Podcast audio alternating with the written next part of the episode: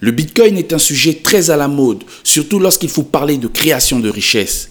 Ces records en 2021 font de cette monnaie un actif prisé et même des institutionnels s'y mettent. Un pays, le Salvador, a donné cours légal sur son territoire au Bitcoin, ce qui est une avancée majeure et historique. Est-ce que d'autres pays devraient suivre le pas du Salvador? Si oui, pourquoi? Pour répondre à ces questions, nous recevons M. Emmanuel Haro. C'est un scientifique avant tout et il est convaincu que le Bitcoin est la crypto qui peut rendre le pouvoir aux agents économiques et même à certains pays d'Afrique. Ce n'est pas un économiste, mais son regard externe peut être tout aussi pertinent. Vous êtes sur le Mentor économique, le podcast. Je me nomme Baptiste Junior. Je suis serial entrepreneur dans la communication et les finances. Ce podcast vous permet d'être au plus près des acteurs économiques et financiers qui font évoluer le continent africain.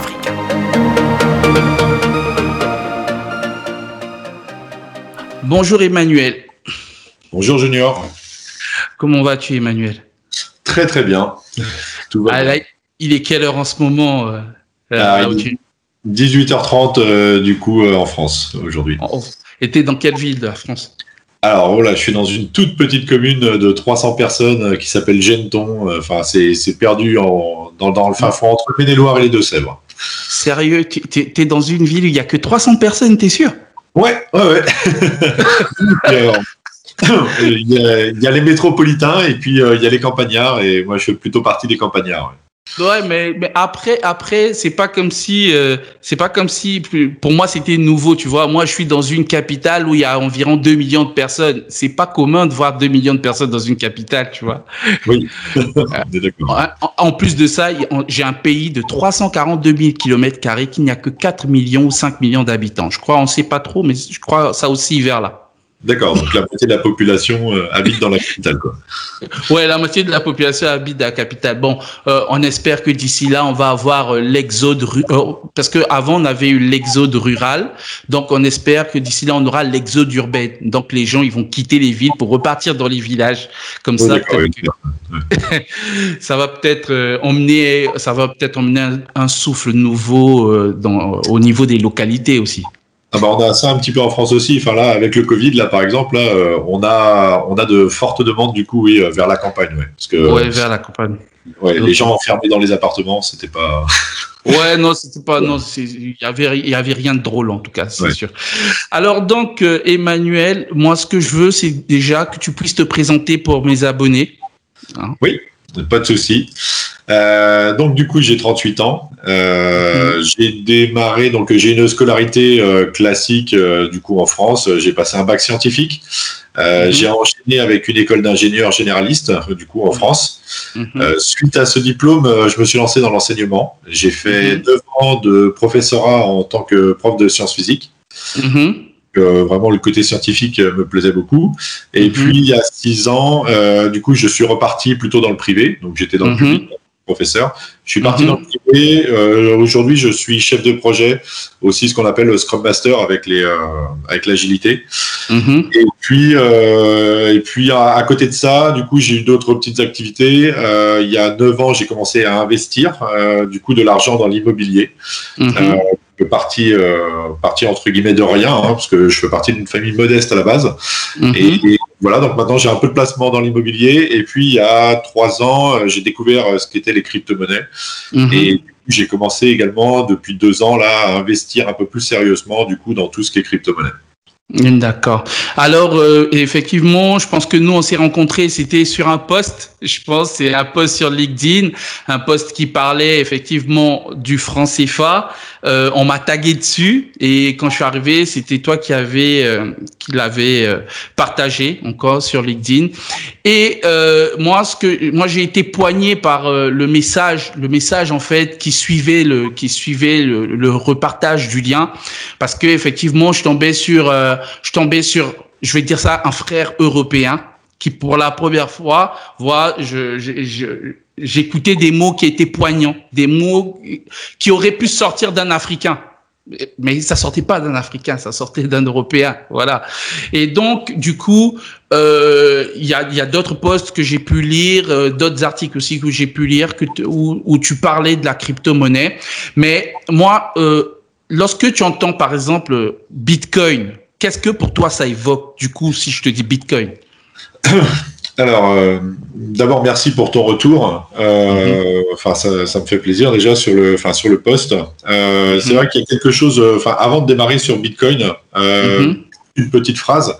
Je dis souvent, je me sens davantage humain qu'européen ou que même français. Bah, c'est quelque chose qui, voilà, qui est très important pour moi. C'est, je, je, préfère regarder s'il y a quelque chose qui est entre guillemets juste pour l'ensemble de l'humanité, et ensuite je me sens ok, un peu plus euh, européen évidemment et un peu plus français, mais avant tout humain. Euh, quand j'ai découvert euh, Bitcoin, euh, alors au début, je vais être tout à fait franc, hein, euh, c'était en 2017, c'est quand il a, quand son prix a explosé vers les 20 000. Mhm. Et, et, là, c'était, j'étais vraiment entre guillemets en mode joueur. J'ai entendu parler de ce truc-là. Je me suis dit tiens, je vais y mettre 200 euros. donc, mm -hmm. pas quels sont vos euh, comment dire, vos salaires euh, là-bas, mais euh, pour moi, ça représentait 10% de mon salaire mensuel.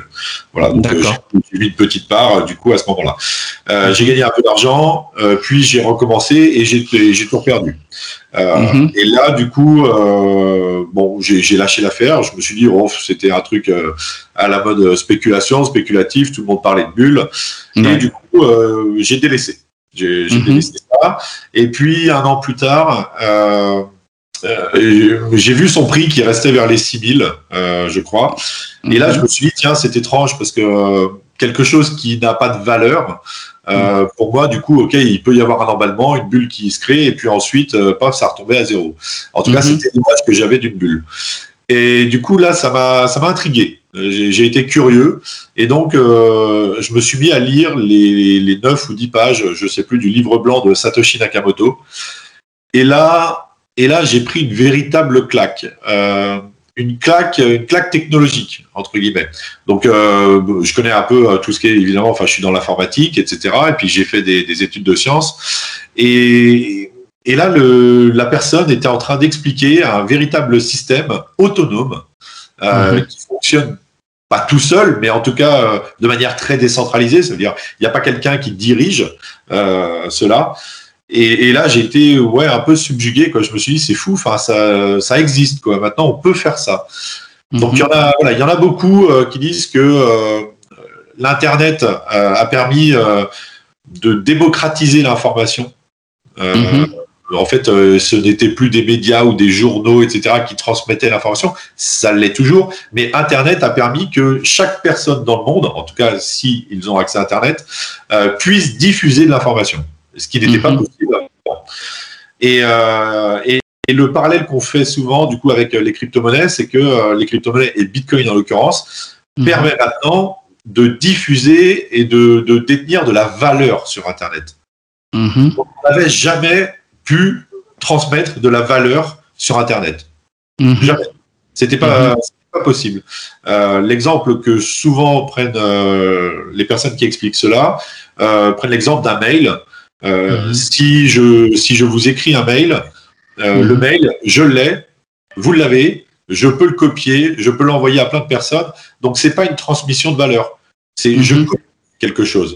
C'est vraiment de la Alors que, euh, du coup, sur les blockchains publiques, et dont celle de Bitcoin par exemple, lorsque mhm. j'envoie mon Bitcoin, je ne l'ai plus. Mhm.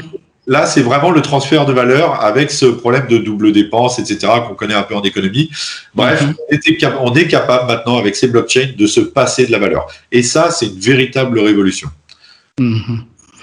Alors, mais, mais voilà, cette révolution, elle est là, elle, elle est belle. Je pense qu'il y a, y a vraiment un progrès technologique, mais maintenant, qu'est-ce que ça change? Qu'est-ce que fondamentalement ça change euh, par rapport au système traditionnel que nous avons déjà? On, on se transmettait de la valeur on, avec des billets, avec des billets de compte à compte. Ah euh, que, quelle est la différence? Qu'est-ce qui différencie le Bitcoin, à part l'aspect technologique, hein, l'aspect Internet Qu'est-ce qui, qu'est-ce qui fait la différence avec euh, ce, ce système traditionnel?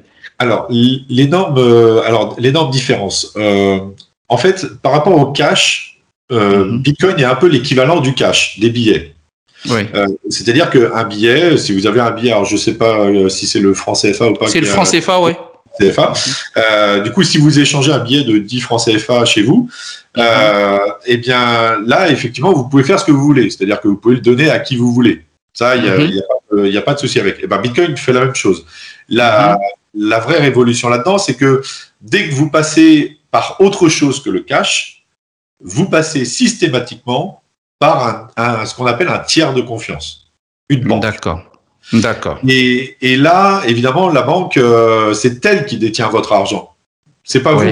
D'ailleurs, mhm. euh, on, a, eu, en tout cas en Europe, euh, alors je sais pas comment ça s'est passé en Afrique après la crise des subprimes en 2008, mhm. mais, mais le système bancaire a failli complètement s'écrouler à ce moment-là parce que les mhm. banques avaient fait un peu n'importe quoi et du coup, bah, le système bancaire était en train de s'effondrer.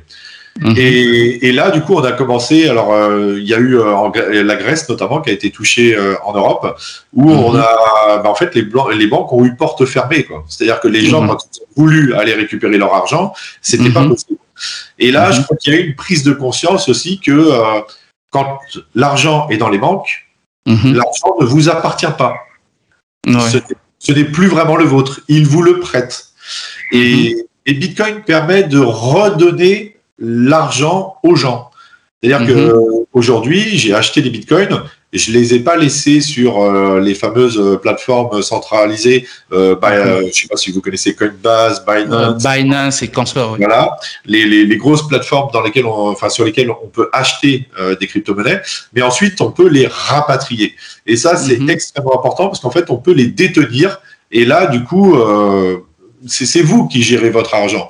C'est plus, c'est plus une banque, c'est plus un tiers de confiance. Et le problème, c'est que les tiers de confiance, bah, comme son nom l'indique, il faut leur faire confiance. Et, le Bitcoin a été créé suite euh, aussi à une méfiance de ce système bancaire lorsqu'en 2008 il a failli s'écrouler. Euh, mm-hmm. Mais vraiment, je pense que peu, peu de gens d'ailleurs ont vraiment conscience que le système bancaire à ce moment-là a vraiment failli tomber par terre et il a été sauvé. Euh, il a été sauvé par les banques centrales. Et là, je pense qu'il y, a un certain nombre de personnes qui, ont pris conscience que euh, bah, finalement, euh, l'argent, aujourd'hui, il est dans les mains de certains et, du coup, potentiellement, on peut ne plus avoir ce qu'on considérait comme notre argent. Euh, et donc, du mhm. coup, il y, a, il y a des limites hein, maintenant depuis. Alors, euh, j'ai pas des comptes en banque qui, qui atteignent ces montants-là, mais euh, il y a des personnes qui, qui vont détenir plus de 100 000 euros en Europe. Euh, mhm. Les banques, en tout cas en France, euh, garantissent jusqu'à la hauteur de 100 000 euros. C'est-à-dire mhm. qu'au-dessus, si vraiment il y a une crise, etc., bah, du coup, ils perdent leur argent. Mais finalement, on s'est rendu compte aussi que s'il y avait une vraie grosse crise bancaire, euh, donc je crois que c'est à Chypre euh, notamment. Euh, ou à Chypre, bah, du coup les, les, banques ont prélevé l'argent, enfin l'État plutôt a prélevé l'argent chez les comptes des particuliers. Mhm. Mais est-ce que, est-ce que, euh, parce que lorsque on, on, le voit en comparatif de ce qui s'est passé, euh, on va dire en Europe occidentale, hein, euh, on a plutôt l'impression que avec la crise, la, crise qui a été emmenée par le Covid, on a plutôt, au lieu que les États aillent prendre dans les, aillent prendre dans les comptes, eh ben ils se sont mis à, à, à, à imprimer du billet. Vraiment, nous, depuis un moment, on a l'impression qu'on fait sortir de l'argent de partout, quoi. C'est-à-dire, on a un problème, on va continuer à imprimer. Là, en ce moment, euh, je ne sais pas si c'est confirmé, mais je pense aux États-Unis, euh, j'entendais déjà que les, les, que le que le président Joe Biden allait euh, allait faire des allait faire des, des types d'allocations pour chaque enfant de 300 dollars. Et cet argent, elle sort d'où? Et ce qui est, ce qui peut être frustrant pour d'autres pays, c'est qu'il y a d'autres pays qui eux, qui eux n'ont pas ce moyen de, de ils peuvent pas aujourd'hui euh, toucher cette manivelle là. Voilà. Oui. Euh, en fait, euh, alors tout, tout ce qui est système monétaire, en fait, quand je me suis intéressé à Bitcoin, mhm j'ai voulu comprendre aussi comment fonctionnait le système actuel. Parce qu'en fait, euh, je mhm. me suis rendu compte que c'était une vraie, une vraie révolution, entre guillemets, technique, parce que du coup, on allait pouvoir faire ça sur Internet. Mais du coup, euh, pareil, ça a attisé ma curiosité sur l'économie. Et du mhm. coup, là, je me suis dit, mais comment ça fonctionne aujourd'hui? Qui décide de créer la monnaie aujourd'hui? Mais donne-nous donne -nous les conclusions de ce que tu et, Et du coup, alors euh, les, les, conclusions de, de ça, alors il y, en a plusieurs. Alors je vais remonter un petit peu dans, dans l'histoire, euh, un, un, tout petit peu. Euh, au, la, la, monnaie était principalement fabriquée avec de l'or hein, au départ. Enfin, c'était euh, tout ce qui était monnaie, c'était l'or et l'argent. Et du coup, l'or pendant très longtemps a été l'étalon. Euh, Si on remonte un petit peu dans le temps, il y avait les orfèvres et du coup, on venait confier euh, à un moment donné, si vous voulez, comment dire, transmettre de l'or pour faire du commerce, etc. C'était pas très très pratique parce que bon bah si vous vouliez faire des grosses transactions, fallait transporter l'or, c'était pas mhm. hyper sécurisé parce qu'on pouvait se faire voler, etc. Enfin voilà, il y avait beaucoup de choses qui étaient un peu compliquées. Donc les orfèvres ont pris euh, un petit peu ce rôle-là et, euh, est apparu euh, ce qu'on pourrait considérer comme des chèques ou des mhm. reconnaissances de dette à ce moment-là. Mhm. Les orfèvres, du coup, on dit bah écoutez, amenez-nous, amenez-nous votre or, et puis nous, on va vous signer un papier vous indiquant que bah voilà, vous détenez 1000 francs CFA d'or. Voilà. Et avec ça, vous pouvez aller commercer si vous voulez. Euh, à partir de ce moment-là, c'est, euh, je dirais que ça a, ça, a, été le début de la dérive. Quoi. Alors pourquoi mhm. le début de la dérive? Euh, Parce que on le sait, l'être humain est assez avare mhm. et du coup, il en veut en général toujours plus. Et ce qui s'est mhm. passé, c'est que les orfèvres, à ce moment-là, ont décidé de, de se dire bon, c'est un peu dommage parce que on a plein d'or dans nos dans nos coffres et les gens viennent rarement le chercher. Euh, donc de temps en temps oui, mais on va dire allez, euh, si je prends une proportion, je sais pas, 10% de l'or finalement tournait, mais 90% restait dans les coffres. Mhm. Et à ce moment-là, les orfèvres se sont dit bah c'est un peu dommage quoi, du coup parce que personne ne vient le chercher. Donc ce qu'on mhm. va commencer à faire, on va commencer à donner plus de chèques, plus de reconnaissance de dette que ce que nous avons dans les réserves. Et donc ça, c'est ce qu'on appellerait aujourd'hui les réserves fractionnaires. Ça veut dire, on détient un certain montant, je détiens 1000 francs CFA d'or dans mon coffre, mais je vais déclarer pouvoir en prêter 10 000. Ouais. Et, et, donc là, je crois que ça a été pour moi, enfin en tout cas de ce que j'ai compris, la création monétaire, c'est c'est le début de la fin, quoi, entre guillemets. C'est-à-dire que quand vous commencez à dire je peux prêter plus que ce que je n'ai, euh, là vous rentrez dans un système qui commence à être très dangereux. Mhm. Donc, du coup, les réserves fractionnaires existent aujourd'hui. Elles existent entre les banques centrales et les banques commerciales. C'est-à-dire que les banques commerciales peuvent distribuer, entre guillemets, de l'argent à partir du moment où elles détiennent, euh, enfin comment dire, à partir du moment où la banque centrale, par exemple, va détenir à peu près 10% de l'argent qui va être dépensé. Alors mhm. évidemment, cette proportion, elle varie hein, en fonction des États, en fonction des pays. Euh, mais par exemple, j'ai appris que Royaume-Uni, il n'y avait pas de limite. C'est, euh, il n'y a pas de limite de réserve. dans la banque centrale. Donc bon, il y, y, a des choses assez étonnantes euh, là-dessus qu'on découvre quand on, quand on voit ça. Euh, alors, je ne sais pas comment ça se passe euh, du coup en Afrique sur les banques, euh, mais en France, du coup, pour comprendre vraiment la création monétaire, il faut comprendre que lorsque je vais voir ma banque pour mhm. acheter une maison, donc une maison en France, on va dire que c'est entre 100 000 et 200 000 euros. je dis à mon banquier, j'ai besoin de 150 000 euros pour pouvoir mhm. acheter ma maison. Eh bien, la banque, à ce moment-là, va créer ex nihilo, de rien, elle va créer cet argent. Cet argent n'existe pas avant que je fasse mon prêt. Mhm. C'est moi, en créant, en demandant le prêt, la mhm. banque, sur son livre de compte, indique mhm. nous allons créer 150 000 euros. C'est pour ça qu'on appelle ça la monnaie dette. C'est aujourd'hui, c'est le, terme qui est employé à chaque fois, c'est monnaie dette. Donc, Proof of debt, quoi. Ouais, à partir du moment où on fait un emprunt, paf, on crée la monnaie. Cette monnaie est ensuite euh, supprimée lorsqu'elle est remboursée, mais en fait, euh, on est dans une espèce de course en avant. C'est-à-dire que pour créer de la monnaie, il faut mhm. toujours, toujours, toujours faire de la dette, toujours emprunter. Mhm. Alors, ce qui est assez paradoxal, je ne sais pas ce qu'il ce en est euh, en Afrique, mais en Europe, on nous répète et on nous ressasse souvent euh, oh là là, faites attention, notre dette publique est en train de, gonfler et donc il faut absolument se serrer la ceinture parce qu'il faut qu'on rembourse les dettes. Euh, ce qu'on comprend assez facilement, c'est-à-dire que, enfin, moi je suis un citoyen, euh, quand j'ai des dettes, si j'ai du mal à les rembourser ou si ma dette augmente, évidemment que je me serre la ceinture parce que au bout d'un moment, on va me rattraper, on va me prendre ma maison, etc. Mm-hmm. Donc, la plupart des citoyens acceptent ça. Ils se disent ah ben oui, ils ont raison, on est en train de faire gonfler notre dette, alors il faut qu'on la rembourse. Mais en fait, ce que les citoyens ne savent pas, c'est qu'en fait tout le système est fait pour qu'on emprunte encore et encore et encore. Et la, la dette, en fait, si on la regarde depuis les années 70, la dette explose. Elle, elle augmente de plus en plus, et pas qu'en Europe. Hein, aux États, les États-Unis sont les champions euh, de la dette. Euh, Mhm. Les dettes, en fait, augmentent de plus en plus. Nous ne les rembourserons jamais. C'est sûr. Euh, non, mais ça, c'est, c'est même pas un mythe. Je veux dire, quand on regarde les courbes de 70 à 2020, Mhm. on voit bien que aucun État qui fonctionne avec cette monnaie dette, donc à peu près toute la, tout le monde, toute la planète, Mhm. aucun ne rembourseront, euh, aucun de ces pays ne remboursera leur dette. Leur Aucun. dette, ouais. Mhm. Et donc, du coup, on vit avec ça. Enfin, et le général de Gaulle disait en 70, donc si je reviens à l'or, euh, pour, pour refaire un tout petit peu d'histoire, il y, y avait les talons or. C'est-à-dire qu'à un moment donné, les banques des différents pays euh, s'étaient, entre guillemets, mis d'accord pour dire, voilà, euh, si on a tant de réserves d'or, alors on peut créer tant de monnaie. Mhm. Puis euh, sont arrivées les guerres, les guerres mondiales. Mhm. Et lorsque les guerres mondiales sont arrivées, évidemment, euh, du coup, il fallait euh, construire euh, plein d'armes, euh, il fallait mobiliser euh, plein de plein de d'industries, etc. Et donc là, bah là, on a dit, euh, on s'assoit euh, gentiment du coup sur les réserves d'or et tant pis. Allez hop, on explose, on fabrique du billet, on y va, on y va, on y va, et du coup, Mhm. on va faire marcher l'économie comme ça. Donc pour faire la guerre, euh, là, du coup, les talons or, euh, on s'est assis dessus. hein. Du coup, à la fin de la Seconde Guerre mondiale, euh, arrive du coup, donc là on voit bien que les économies euh, certaines explosent parce que bah, du coup doivent rembourser plein de dettes parce que ce sont les perdants, etc.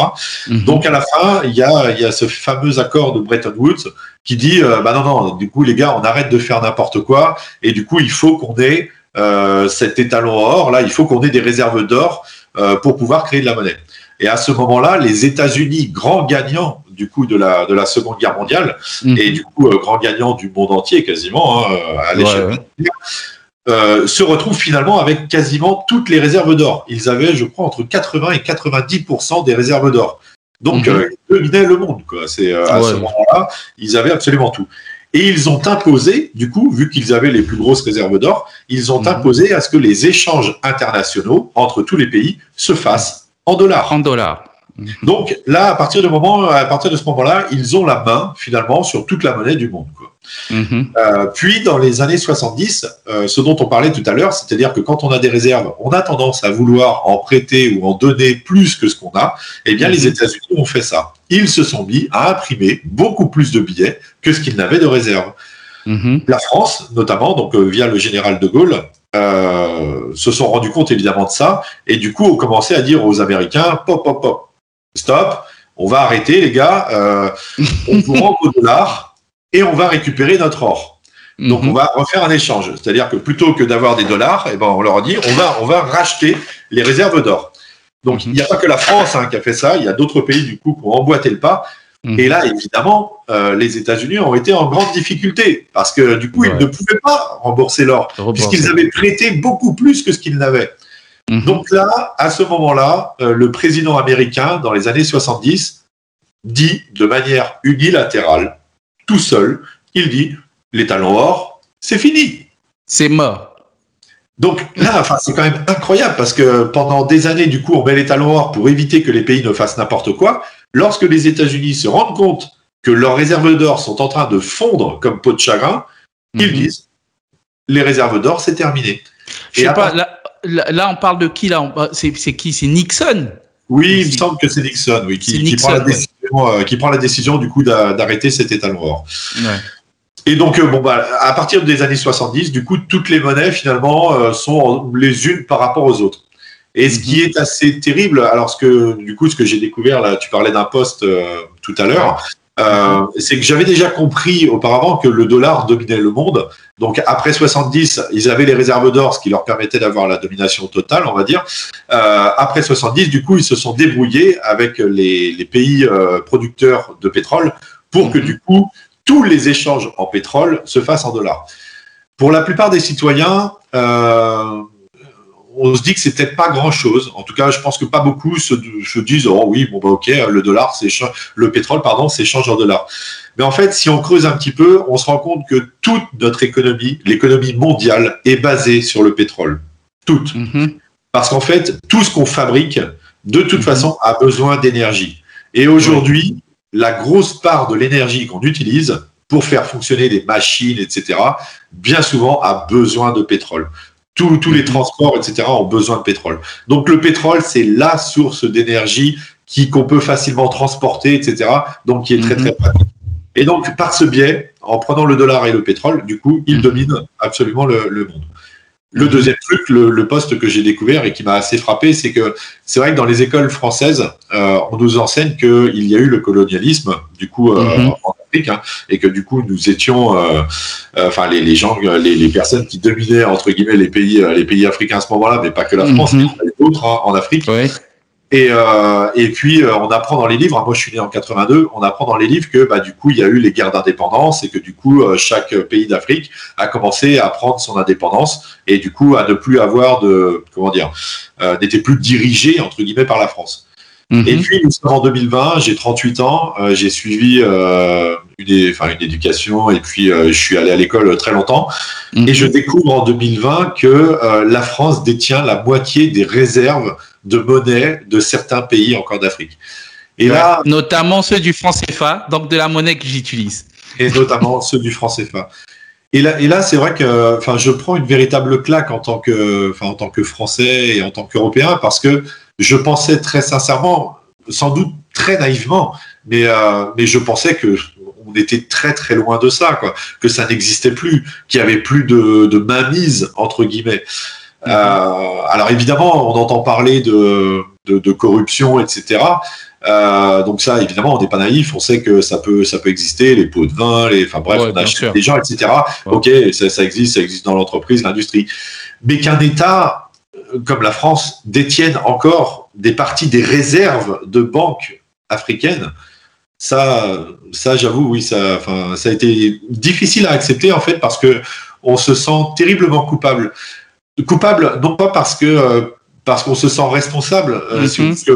moi, à ma propre petite échelle, euh, mhm. mais plutôt une culpabilité de, de, naïveté, quoi. De se dire, on nous a enseigné quelque chose, mais on nous enseigne que ce qu'on veut. C'est, on nous dit, voilà, qu'il y a des choses qui se sont passées, mais il y a des choses qu'on ne nous dit pas, quoi.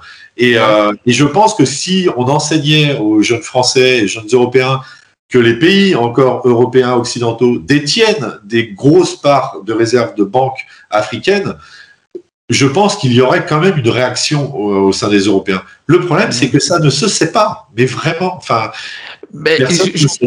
je, pense que vous êtes, je, pense que vous êtes aussi surpris que nous-mêmes nous nous sommes surpris aussi. Ça veut dire que, par exemple, euh, moi, j'ai fait des études en finance. C'est-à-dire, je suis financier à la base j'ai fait des études de finance, mais je pense la première personne, euh, déjà c'est sur Internet que je viens me rendre compte de ça. C'est-à-dire que dans les écoles, personne ne nous dit que le, le franc qu'on est en train d'utiliser euh, dehors, que à la fin, euh, quand on l'appelait franc CFA, et qu'on on va le dire avec un certain, une certaine aisance que à la base l'acronyme voulait dire euh, franc des colonies françaises d'Afrique, et que après on a juste fait une manipulation très rapide pour mettre, je sais pas, franc de la communauté, je sais pas, financière africaine. Ça veut dire qu'on ne nous apprend pas ça on ne nous apprend pas ça. Et on finit par le découvrir à force de recherche. On, finit par le découvrir à force de recherche. Et moi, j'ai fait mes études au Maroc. Donc, euh, au Maroc, il y a le professeur d'économie monétaire. Quand il m'a mis ça sur la table et il me l'a expliqué par A plus B, euh, j'étais façon ben euh, je suis au Maroc moi je suis là je suis pas chez moi mais c'est le, le, monsieur le marocain qui me dit voilà ce qui se passe chez toi voilà ce qui est en train de se passer. Et euh, lorsque ton pays, lorsque ton pays, euh, avec ses énormes réserves et tout ça de pétrole et consorts, quand il essaye de devenir un pays pauvre et très endetté, et rentrer dans un programme PPTE, il me dit que c'est une aberration. Il me dit c'est pas possible tout le monde dans le monde cherche à devenir un pays développé, un pays en voie de développement, et vous, vous cherchez à devenir, euh, à, à, prendre un statut de pays pauvre très endetté. Ça veut dire que vous devez, vous devez euh, mettre ce, ce, fardeau sur la tête pour que on puisse quelque part euh, vous alléger vos dettes. C'est même très dégradant. C'est même très dégradant. Mais euh, moi, ce que je veux aujourd'hui, c'est que peut-être on va pas revenir. Moi, je viens pas pour dire que c'est la responsabilité, que ça soit des Européens, que ça soit des Français, que ça soit euh, la responsabilité de nos chefs d'État. Non, c'est pas ça. Moi, aujourd'hui, on est face à quelque chose de neuf. C'est la crypto-monnaie. Oui. C'est la crypto-monnaie. Clairement, aujourd'hui, quelle est quelle, quelle peut être l'opportunité pour, pour les Africains d'adopter cette monnaie? Eh bien, du coup, euh, si tu veux, la, crypto-monnaie, justement, quand on, quand on voit toutes ces décisions là dont on a parlé, l'or, le pétrodollar, euh, bref, euh, tout, tout ce qui s'est passé, justement, euh, qui a fait quoi, etc., en termes de responsabilité, ce sont des personnes qui détiennent ce pouvoir. Mhm. Clairement, il y a quelques personnes, et ils ne sont pas élus, qui mhm. détiennent les banques centrales, etc. Donc c'est eux qui manipulent l'économie de l'ensemble de la planète et ils ne sont pas élus. Déjà, ça c'est quand même assez incroyable parce que euh, j'ai vu une vidéo euh, de deux personnes qui échangeaient sur le sujet à un moment donné euh, et en fait ils parlaient des cinq pouvoirs. Mhm. Les cinq pouvoirs, le, pouvoir de l'exécutif, donc le président chez nous, le pouvoir du législatif, de, de mhm. rédiger des lois, le pouvoir du judiciaire, de juger, mhm. et ensuite les deux autres pouvoirs qui sont un peu moins connus, qu'on n'enseigne pas trop à l'école. Le quatrième qui est le pouvoir de la presse, oui. Euh, un pouvoir immense que de pouvoir faire de la communication, donc qui a été un peu mis à mal avec Internet. Euh, et le cinquième pouvoir, qui est le plus puissant de tous, c'est le pouvoir de l'argent. Mhm. Parce que celui qui détient l'argent peut même acheter la presse, donc le mhm. quatrième pouvoir, et du coup manipuler un peu l'ensemble des trois autres pouvoirs. Euh, je me suis rendu compte avec ma petite curiosité là qui m'a amené avec Bitcoin, etc., que quand on parle de la presse, par exemple, eh bien en France, 95% de la presse est détenue par des grands groupes. La mhm. presse n'est pas indépendante. La presse n'a pas, euh, entre guillemets, aujourd'hui en France, la vocation de regarder un sujet et d'essayer de voir les pour, les contre, etc. Donc, il y a des personnes qui contrôlent aujourd'hui la monnaie et qui contrôlent mhm. l'argent. Ils sont que quelques-uns, on va dire, par rapport à des milliards. Hein. Ils sont pas très peu.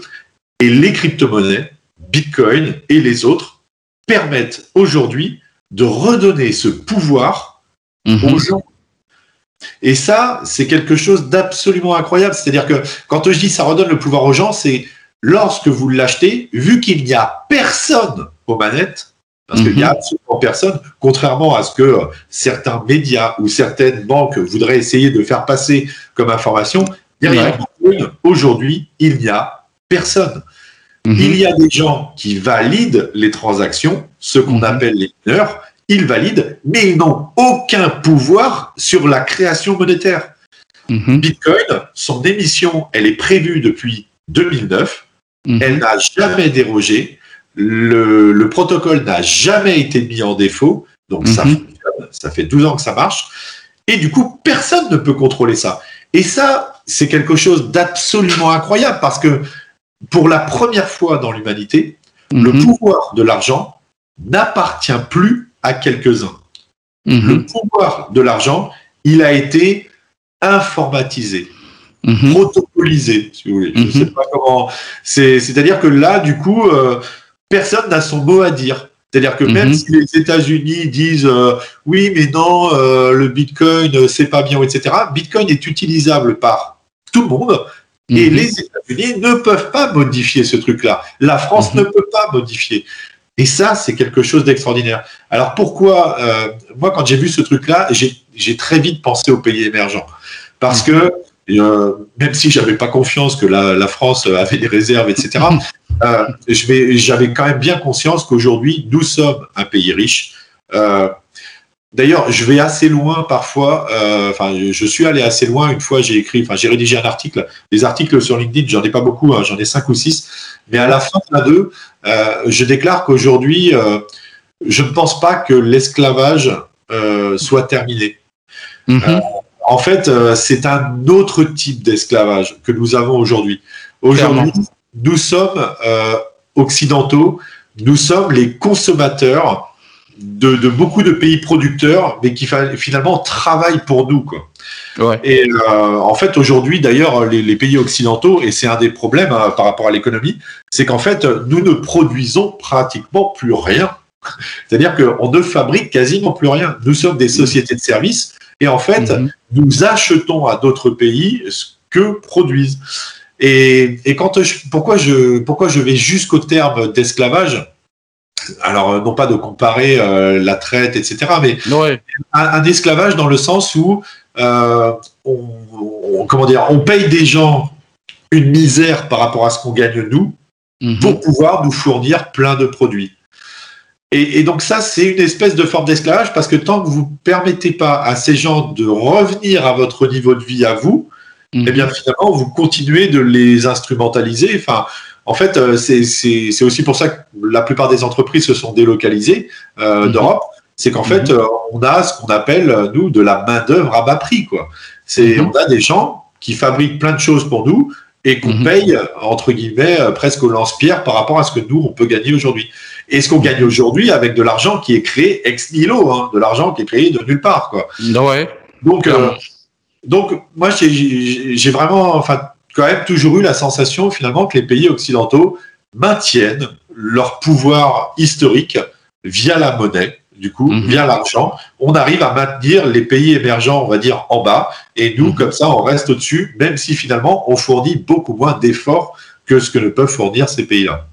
Ouais, mais euh, en ce moment, euh, la, le Bitcoin, le Bitcoin est en train de est en train de faire des émules. Bah tout de suite, les les États veulent récupérer parce qu'ils ils voient bien que le Bitcoin a un certain succès. Les autres cryptos aussi d'ailleurs, hein, les autres les autres les autres coins et même les tokens ont énormément de succès et ils sont en train de travailler sur des monnaies euh, digitales de banque centrale.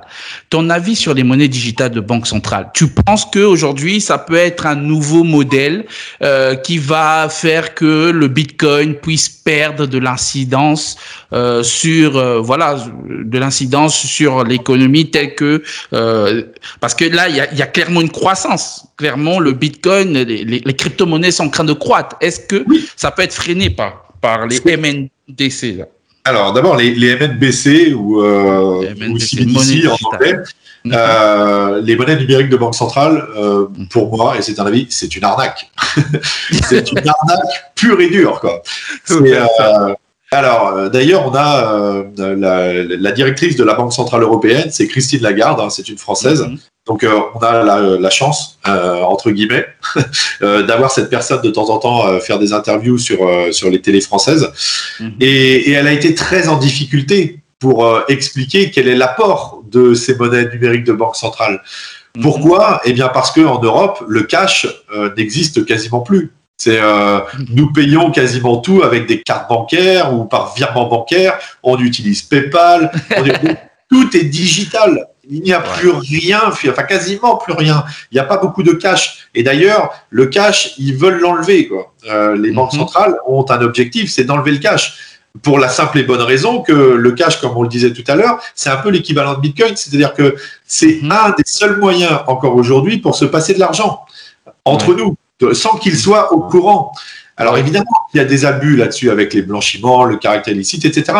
Mais n'empêche que ça fait partie aussi d'une certaine liberté de dire que Mhm. si moi j'ai envie de donner 20, euh, 20 euros à un pote, euh, Mhm. bah, j'ai pas envie forcément que l'État français ou la Banque centrale sache que j'ai donné 20 dollars à quelqu'un d'autre.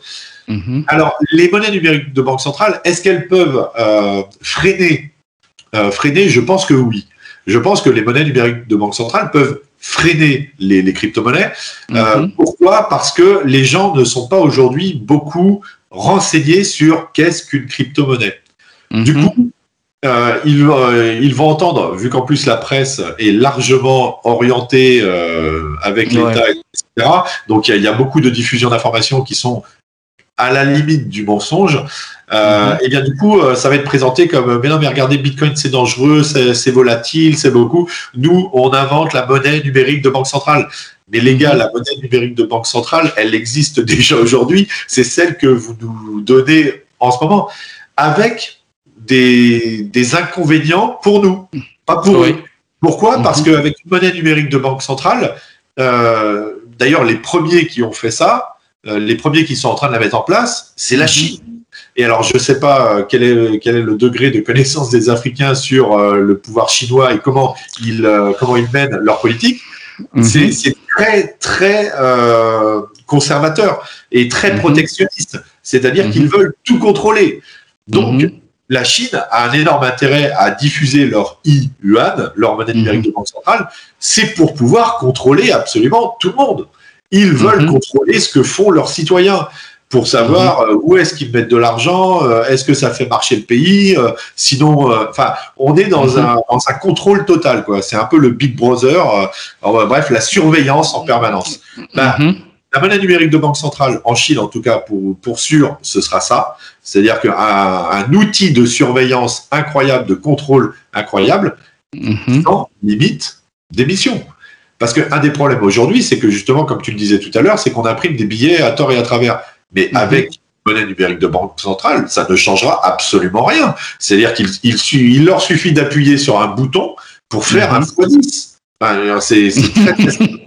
Donc, il n'y a aucun contrôle. Il n'y a pas de. Mhm. Le seul, le seul contrôle, il est dans, dans les mains de ces gens-là.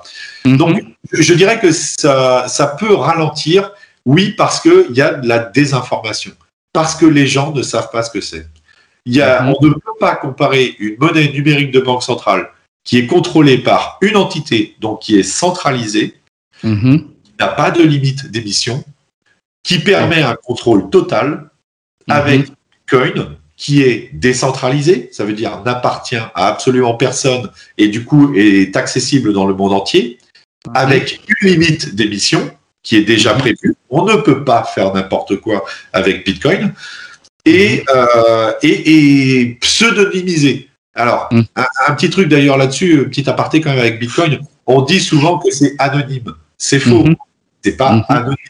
C'est pseudonymisé. Alors, par Mhm. pseudonymisé, ça veut dire que, en règle générale, une personne euh, est associée à une clé publique. À une clé, oui. Mhm. Mais par contre, on n'est pas. Alors, aujourd'hui, euh, ça, ça dépend si vous passez par des plateformes euh, centralisées ou pas pour les acheter. Pour les acheter, si c'est Coinbase, Binance, vous allez être obligé de donner votre carte d'identité, etc. C'est ce qu'on appelle le KYC. Donc là, on sait que qui détient quoi. Mais par contre, il y a, y a une fois que j'ai mes bitcoins, si je les envoie directement à une autre adresse sans passer par ces plateformes, Là, là, il n'y a pas moyen. Si la personne n'a pas acheté des bitcoins sur ces plateformes-là, il n'y a Mhm. aucun moyen de savoir euh, à la limite qui c'est. Mais c'est Mhm. c'est pseudonymisé, ça veut dire que vu que tout est public, c'est enregistré euh, dans, dans ce fameux registre qu'on appelle la blockchain. On Ouais. peut savoir quelle adresse a envoyé combien à qui. Donc, Mhm. euh, je pense qu'il n'y a aucun intérêt pour, euh, pour les citoyens de, de fliquer tous les petits échanges. Ouais. Les petits échanges de 10, 20, 100, 1000 allez, euh, euros ou francs CFA, il n'y a pas Mhm. trop d'intérêt à, à vérifier ça. Parce que si on veut euh, vraiment, parce qu'ils attaquent à chaque fois sur ce terrain-là de l'illicite et du, euh, euh, comment, du banditisme, etc. Si Mhm. on veut tracer et fliquer les gros montants, c'est possible de le faire sur la blockchain et c'est fait. Ça veut dire qu'il y a Mhm. des sociétés qui analysent ce genre de choses. Mhm. C'est pour moi, c'est incomparable, Bitcoin et les monnaies numériques de banque centrale. Mais Mhm. vu que les gens ne sont pas informés, vu que les gens ne savent pas ce que c'est, Mhm. alors oui, ça peut freiner parce que sans doute que si ça se met en place, sans doute que des gens l'utiliseront peut-être un peu. Mhm. Avec un énorme risque, et d'ailleurs ils le savent euh, pour les banques centrales, c'est de court-circuiter les banques commerciales. Et, et c'est là c'est c'est là où que c'est là où est le hic. Parce que clairement euh, de ce que tu as pu dire euh, lorsque tu faisais tu relatais l'histoire de la monnaie ok euh, sur les mécanismes mais ce sont les ce sont quand même les banques commerciales qui euh, qui, qui qui créent de la dette c'est-à-dire qui qui qui passent un qui passent un Mais elles ont, elles ont un- en fait, si tu veux, euh, faut imaginer que ça comme euh, les, les banques centrales ne sont que les servantes des, euh, les, banques commerciales ne sont que les servantes des banques centrales. banques Si la banque centrale augmente avec leur quantitative easing, c'est-à-dire euh, je, je mets de la monnaie, Mhm. dans ces cas-là, les banques commerciales peuvent créer des emprunts supplémentaires, mais elles sont obligées de respecter une certaine limite. Donc, sauf, comme je te dis, dans certains États, comme l'Angleterre par exemple, où euh, là, a priori, il n'y a pas de limite. Mais en règle générale, il y a quand même des limites, si tu veux, parce que euh, je sais pas, ils se sont peut-être dit, ouais, ça, ça va être trop gros, quoi. ça, ça passera Ouais. pas, il n'y aurait pas de limite. Mais voilà, elles sont, euh, si tu veux, les banques centrales, c'est elles, hein, qui, euh, c'est elles qui, qui, qui, qui s'amusent en fait entre, enfin qui s'amusent, non, je vais pas dire qu'ils s'amusent, mais c'est elles qui contrôlent les banques Mhm. commerciales. Après, les banques commerciales entre guillemets font ce qu'elles veulent, mais elles sont Mhm. obligées de, de respecter certaines limites de réserve. Mais là, mais là, du coup, euh, s'il y a des, des monnaies, des monnaies digitales de banque centrale, avec tout ce que, avec toute la partie, euh, on va dire contrat intelligent et tout qu'ils veulent mettre en place, ben là, les, mon- les, les banques commerciales, clairement, elles, quel, quel rôle elles vont jouer dedans? Elles, elles, elles jouaient le rôle effectivement de pouvoir effectivement arbitrer, euh, prendre des commissions. D'ailleurs, elles ne fonctionnent que sur les commissions. Mais si elles ont plus, elles ne peuvent plus utiliser ces mécanismes de gestion de compte, de, de, de, de, de- de- C'est là où ils sont très mal à l'aise. Si tu veux, c'est que ils peuvent pas faire ça. En fait, euh, euh, autant euh, autant la Chine peut le faire parce que la Chine, euh, elle a la main mise sur l'ensemble de son système bancaire, donc elle fait ce qu'elle veut. C'est-à-dire que si elle Ouais. veut lancer leur yuan, elle va dire aux banques de toute façon, euh, c'est c'est nous qui dirigeons, donc euh, vous acceptez Ouais. le yuan et puis c'est tout. Euh, dans les pays dans les pays européens, occidentaux, Amérique, etc. euh, ça va être beaucoup plus compliqué parce que euh, le problème, c'est que si on, euh, si on met une monnaie numérique de banque centrale, ce qui est très facile à faire, hein, ils, peuvent le, ils peuvent le lancer normalement assez rapidement. Bon, encore faut-il avoir, euh, avoir les ressources, on va dire, techniques pour le faire, mais Mhm. elles, elles pourraient le faire assez facilement. Le problème, c'est qu'elles vont, elles vont court-circuiter les banques commerciales. Les banques commerciales n'auront quasiment plus aucun rôle à ce moment-là, parce que si moi, je détiens des euros numériques de la banque centrale, Oui. Je n'ai je n'ai plus aucun intérêt d'aller voir une banque commerciale quoi si si eux ils peuvent me prêter. Donc pour euh, pour limiter ça d'ailleurs il n'y a pas aujourd'hui euh, on ne sait pas ce qu'elles veulent en faire hein. enfin en Chine on, sait en Europe etc ce sont des projets et ils n'ont pas clairement indiqué ben, ça va aller jusqu'où quoi. Jusqu'où vous voulez aller avec vos monnaies ils ne le disent pas. Ils ne le disent pas parce qu'ils sont mal à l'aise. Parce que Mhm. du coup soit ils disent euh, c'est open bar ça veut dire que toute la monnaie va passer en monnaie numérique de banque centrale et dans ces cas-là, les banques commerciales ne servent plus à rien. Ou Mhm. bien elles disent ce qu'elles ont commencé à le faire, ce qu'elles ont commencé à faire, pardon. euh, on va donner seulement une certaine somme. C'est-à-dire, Mhm. euh, on, on va vous permettre d'utiliser euh, 3000 euros en euros de banque centrale, mais pas plus. Mhm. Le reste, euh, on, on continue. Donc on voit que c'est un truc hyper bancal, quoi. Et ça, c'est un, ça c'est un choix. juste, je, je rajoute, c'est un choix quand même très occidental, mais pas. Les Américains ne partent pas là-dessus pour le moment, en tout cas. hein. Mhm. Les Américains, je pense, ont compris, à mon avis, euh, que les crypto-monnaies vont déferler. Et, Mhm. euh, et du coup, les Américains ne proposent pas pour le moment de monnaie euh, numérique de banque centrale. Elles, Ouais. elles-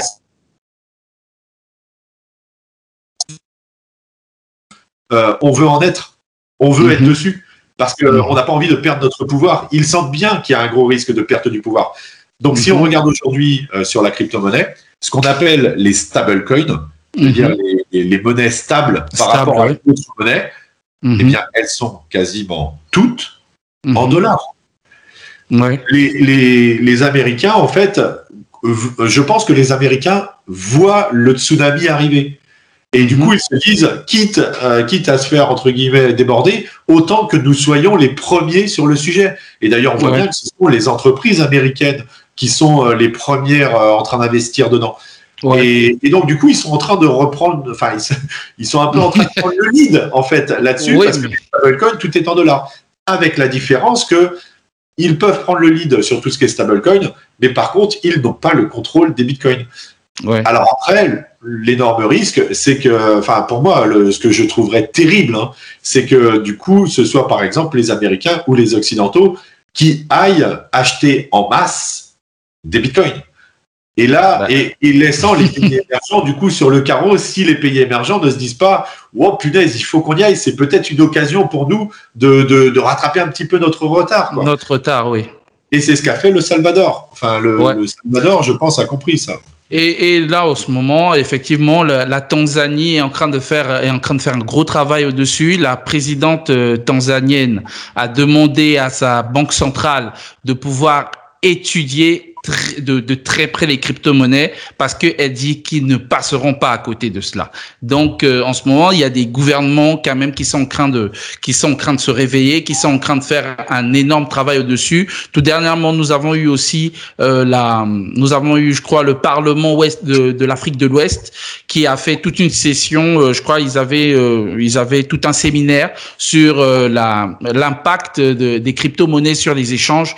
Et je pense que, que eux aussi sont craints en ce moment de, de travailler au-dessus pour voir un peu et tout. Donc, moi, on, va vers la fin, mais moi, ça veut dire que tu qu'est-ce que tu penses? Qu'est-ce que aujourd'hui euh, qu'est-ce que aujourd'hui l'Afrique notamment euh, peut faire pour pouvoir rentrer effectivement dans ce dans, dans, ce système et de pouvoir quelque part profiter de ce système maintenant?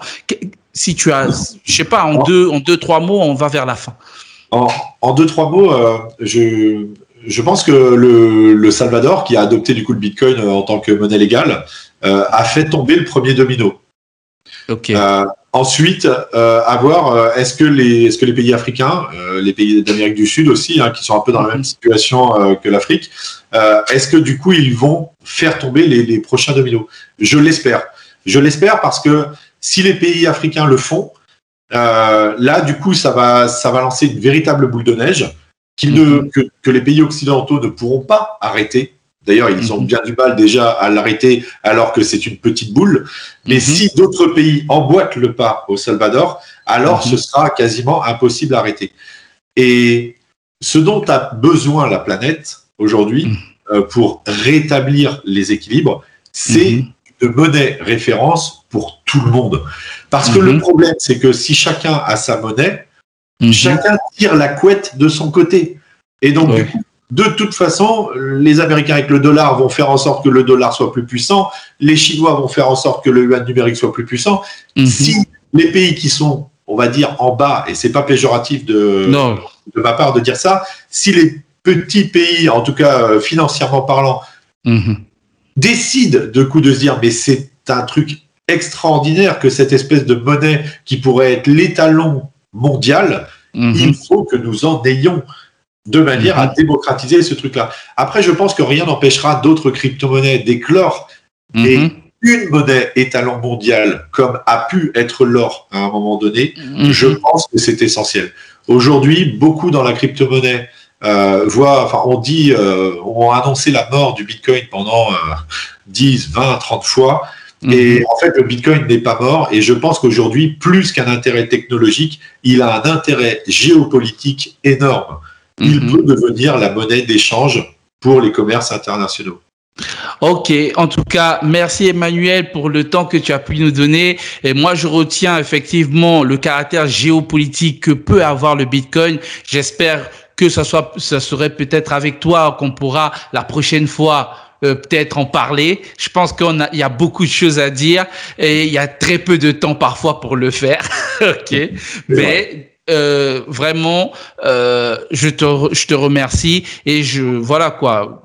J'espère que euh, ce podcast sera aussi suivi par des personnalités public en Afrique et, qu'ils essaieront de pouvoir creuser parce que effectivement il faut prendre connaissance de quelque chose il ne faut pas écouter juste ce que euh, ce que la télévision ce que euh, parfois vos adversaires parce que ce sont des adversaires politiques, des adversaires économiques peuvent vous dire, il faut vous-même que vous preniez la tension, que vous prenez le pouls pour pouvoir effectivement vous euh, prendre les meilleures décisions toujours pour votre peuple ou toujours pour votre pays. Voilà. Allez, euh, Emmanuel, en tout cas, c'est fini là, mais euh, nous, on se, on se capte juste après, après le podcast, comme d'habitude. Pas de souci. Merci à tous. Allez. Merci.